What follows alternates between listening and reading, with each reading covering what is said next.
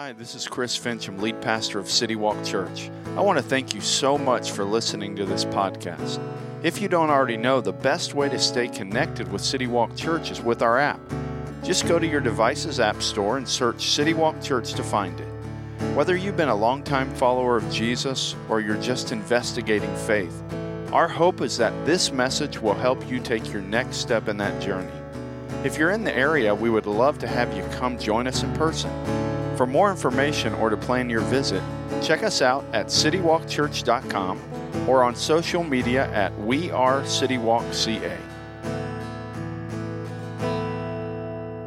Merry Christmas, City Walk Church. How are we doing this evening? Afternoon, I guess. Yeah, whether you're watching online or you're here this evening, uh, we're so thankful that you're here. Uh, during the Christmas season, uh, there are a lot of things that, that we look forward to. We look forward to pulling out our favorite Christmas movies. We look forward to listening to some of our favorite music that, that uh, you know, some of those Christmas music songs, some of those songs and different things that we like to listen to that, that uh, some people think you're not allowed to listen to before Thanksgiving, and you're actually officially allowed to. So you get to listen to some of your favorite songs. You, you get restocked on socks and underwear, which is always good at Christmas. You, you get an excuse, like we needed one this year, to eat stuff that's terrible for you but is really good tasting, and you actually have an excuse. Uh, you get a, there's a lot of things that we look forward to. You probably have some gatherings that you look forward to. You have some traditions that you look forward to. But then, if we're honest, there's also some things that during the Christmas season uh, we don't look forward to. It's those some of those things that uh, we don't love as much. We, we do them because we know we should, but we don't necessarily love to. It's some of those awkward gatherings. You, you know how it is. You have a, that awkward extended family gathering where you're never sure what Uncle Bob's going to say or Aunt, Aunt uh, Sally what she's going to say. And, and you have some of those awkward moments. Or maybe it's uh, your spouse's office Christmas party that you go to. And again, it's one of those things you know you're supposed to do. And so you go to it, but when it's time to leave, you're definitely not upset. And you go because you, you know you should. But, but it's awkward. And, and some of those times you kind of feel out of place. Well, whether you're watching online or whether you're here this evening, if you've ever experienced awkwardness, or feeling a little bit out of place during Christmas and this season, then you'd be in good company. Because the very first Christmas, the, the first Christmas where Jesus was born, the, the Christmas that we celebrate, was full of awkward moments and it was full of characters that didn't seem to be in the right place. In fact, some of the people that, that came to visit Jesus first were actually people that you would never have expected to. And if you were to look at the scene 2,000 years ago, you would have thought, why are those guys there with this baby? And, that's really the, the Christmas story, similar to how maybe we feel out of place sometimes. Man, there was a lot of people that didn't fit the storyline if you were writing it the way you think maybe it should be written. But Dr. Luke, a, a, first century author that wrote some of the, the scriptures, he wrote the book of Luke and then he wrote the book of Acts. He actually was one of the people that wrote uh, a historical account of Jesus' birth and his life. And like a good doctor, he gives a lot of details and he kind of explains for us some of the people that came to see Jesus first that, man, they seemed out of place and it really wasn't who you would have expected to visit the birthplace of a king, especially first. He, he says this in Luke chapter 2, we'll start in verse 6. It says, While they were there, the time came for her to give birth. Mary and Joseph, whether you grew up in church or not, you've heard of them. Mary and Joseph had to travel to Bethlehem, about 90 miles for a, a lady that was nine months pregnant, which probably wasn't fun. And, and they, they traveled to Bethlehem and they traveled there for one reason that they probably didn't like the reason, and it was so they could be registered. And basically, what that means is they could be counted so they could then be taxed. And so they traveled to Bethlehem, and while they were there in Bethlehem, after 90 miles of walking and riding a donkey, maybe, it came time for Mary to give birth. to Jesus. And it says this in verse 7 Then she gave birth to her firstborn son, and she wrapped him tightly in cloth and laid him in a manger because there was no guest room available for them. Over the years, we've kind of taken this scene of, of them in a barn or in a cave and we've kind of made it cute and we have really cute manger scenes that man we all put out at different times. And maybe even if you didn't grow up in church man you, you drive around town and you see manger scenes out in yards and it man it looks pretty cool. But if we were to be there 2000 years ago it didn't look quite as cute as it does on our mantle. In fact what we would have seen is a, dirty, poor, at this point, homeless family amongst dirty, smelly animals having a baby. There was no medicine, there was no disinfectant, there was no fresh linens to put this baby on a nice bed. This was definitely not a scene that you would have written for the birthplace of a king, but that's where Jesus was born. And Luke tells us about that. But then what Luke does is he goes on and he says, Hey, while this is happening in a stable or barn in Bethlehem, right outside of the city, there's some kind of characters, some guys, uh, kind of almost thugs that he starts to tell us about. And these weren't real popular guys in that time. It says this in verse 8 it says, In the same region, shepherds were staying out in the fields and keeping watch at night over the flock. So, shepherding is one of the oldest professions in the world. Shepherds, they guess what they did? Not, not, not a rocket science question. They tended sheep, they protected sheep, they watched over them. That's what they did. And so you have these, these shepherds, and they're not far from where this baby's been born, and, and they're out in the field, and they're doing what they do every single night. And in this day and age, shepherds, they weren't real popular. Like if you grew up in church, you wanted to be a shepherd in the play. Well, in real life, you didn't want to be a shepherd because in real life, these guys were looked down on. They were kind of guys at the lowest end of the social ladder. They were guys that some of them were thieves. Their behavior wasn't always great. They weren't even able to give testimony in court. The religious crowd looked at them as kind of unclean because, man, they, they hung out with a bunch of uh, sheep all day. And so they weren't even allowed to go into some of the religious stuff. They weren't even allowed to take part in it. And so these guys, as you can imagine, they're out there in the field, they're, they're watching over their, their sheep, and they're probably cynical about religion. They're definitely not caring that a baby's been born in a stable a few miles away. That's not on their radar at all. And in fact, these guys were the type of guys, if to, to be honest, these were the guys you didn't want your daughter bringing home. Like these were not great guys. They, were, they didn't behave, they, they were just kind of out there in the field doing what guys that live out in the field do, and that's kind of what their life was. But yet, as, as unreligious as these guys were, they had a really important part in the religion of the day because they raised sheep. And in this day and age, there were thousands of sheep that were sacrificed every year in religious systems and religious ceremonies. And so these guys, it, it was, it, it, they had to bug them. They couldn't take part in the religious stuff because they were considered unclean, but people came out to them and bought their sheep to, to use them in religious ceremonies. And so you can imagine these guys are probably pretty cynical as it relates to God and religion. And so they're out there these cynical guys, they're out in the middle of the field doing what they do every night. They're talking, they're looking over their sheep. But then something happens in the middle of the night that changes everything for these guys. It says this in verse 9. It says, Then an angel of the Lord stood before them, and the glory of the Lord shone around them, and they were terrified. Uh, amidst the quiet and darkness of the night, all of a sudden an angel appears to them, and the scripture says they were terrified. I'm talking like these guys, this was intense fear. They're just hanging out in the middle of the night, and all of a sudden, an angel comes. I mean, this is the type of thing that if you would have caught this on video, you might like win $10,000 from America's Funniest Videos because you got these boys, these tough guys out in the middle of the field, just scared to death because all of a sudden, in the middle of the black of night, this angel appears.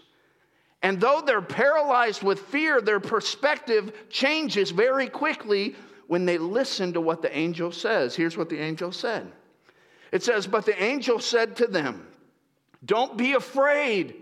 For look, I proclaim to you good news of great joy that will be for all people. That the angel says, Hey, instead of being afraid, instead of being terrified, I want you to lean in because what I'm about to tell you is good news that will bring joy to everyone. So lean in, quit being afraid. He says this in verse 11 Today, in the city of David, a Savior was born for you, who is the Messiah, the Lord. Today, in the city of David, a Savior was born for the religious people no, no, no, no. The, a Savior has been born for you, the Messiah. And these guys, they would have known enough about religion to understand that because of sin, the relationship that man had with God had been broken and they would have understood that the world had been waiting for the Messiah to come, the one that would pay for sin and heal the relationship between God and men. They, they, they may not have believed it all, they may not have bought into the whole thing, but they understood, they, they knew about this. And the angel says to them, Hey guys, this person you've heard about, this person that you maybe don't even believe in, the one you've heard them talk about, this is the one that's been born tonight. It's a Savior, and it's a Savior for you. And then the, the angel goes on and says this This will be the sign for you. You will find a baby wrapped tightly in cloth and lying in a manger, which probably blew their mind. Like, the Messiah uh, manger. I don't, I don't get all this, but they, they continued to listen. Suddenly there was a multitude of the heavenly host with the angel praising God and saying, Glory to God in the highest heaven, and peace on earth to people he favors. About this time, the shepherds may have been wondering, like, did the angel take a wrong turn?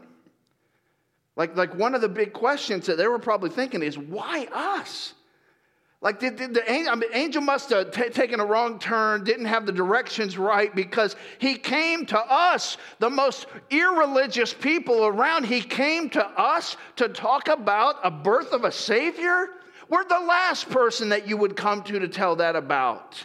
We're unimportant in society. We're not even huge fans of religion. Why would you come to us? Why us? Yet in God's plan, He wanted the shepherds to be the first to know about His son's birth, which led them to come face to face with, come face to face with probably the single biggest question they would ever answer.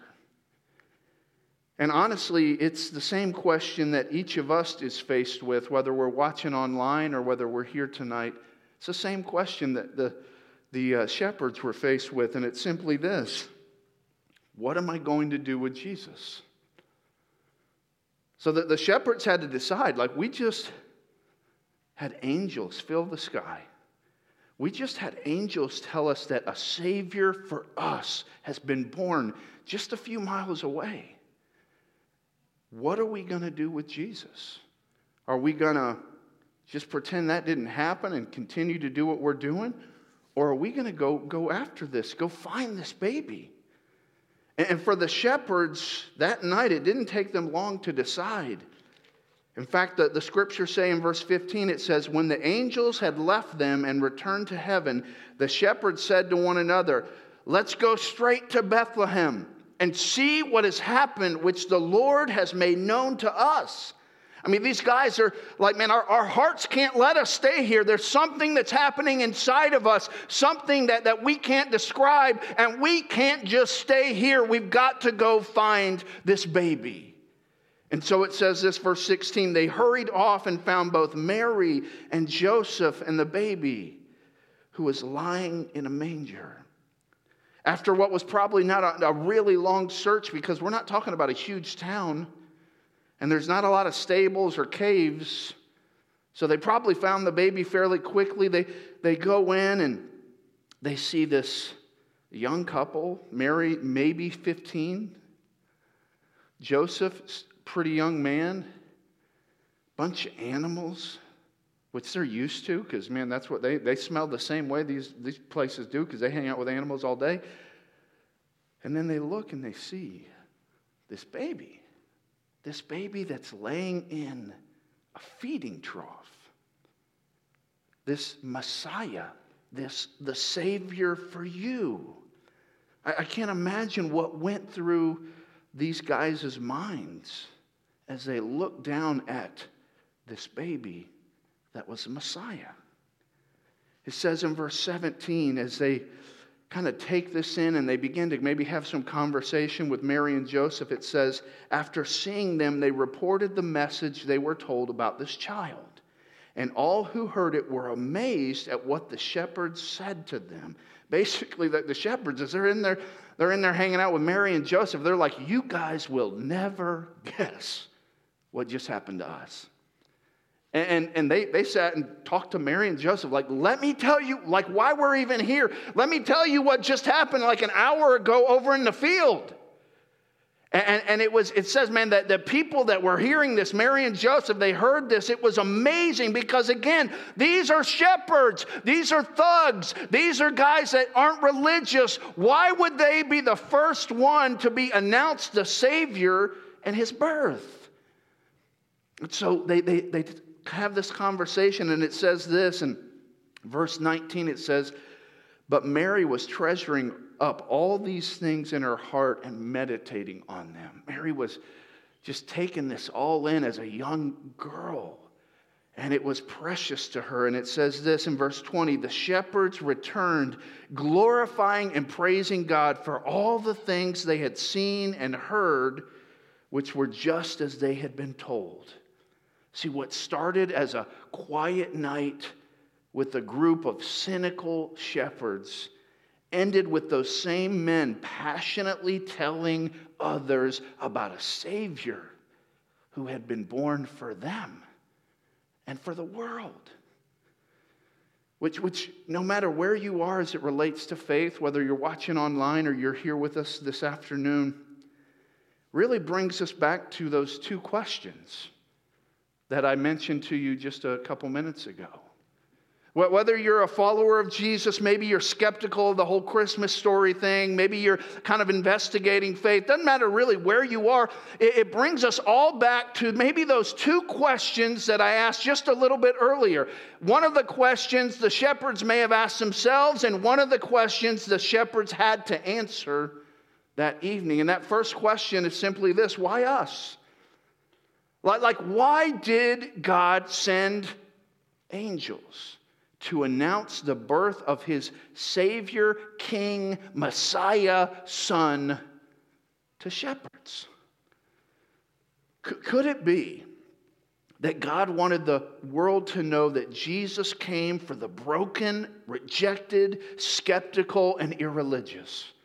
Could, could it be that as, as the shepherds came, that, that God was saying, Hey, I've come and I've come for the Sunday school kid, and I've also come for the pothead. I've come for the priest, and I've also come for the prostitute. I have come to save those who are lost. Could it be that that very night, the reason he chose the shepherds, because he wanted through the ages the message to be clear that I've come for those who are lost.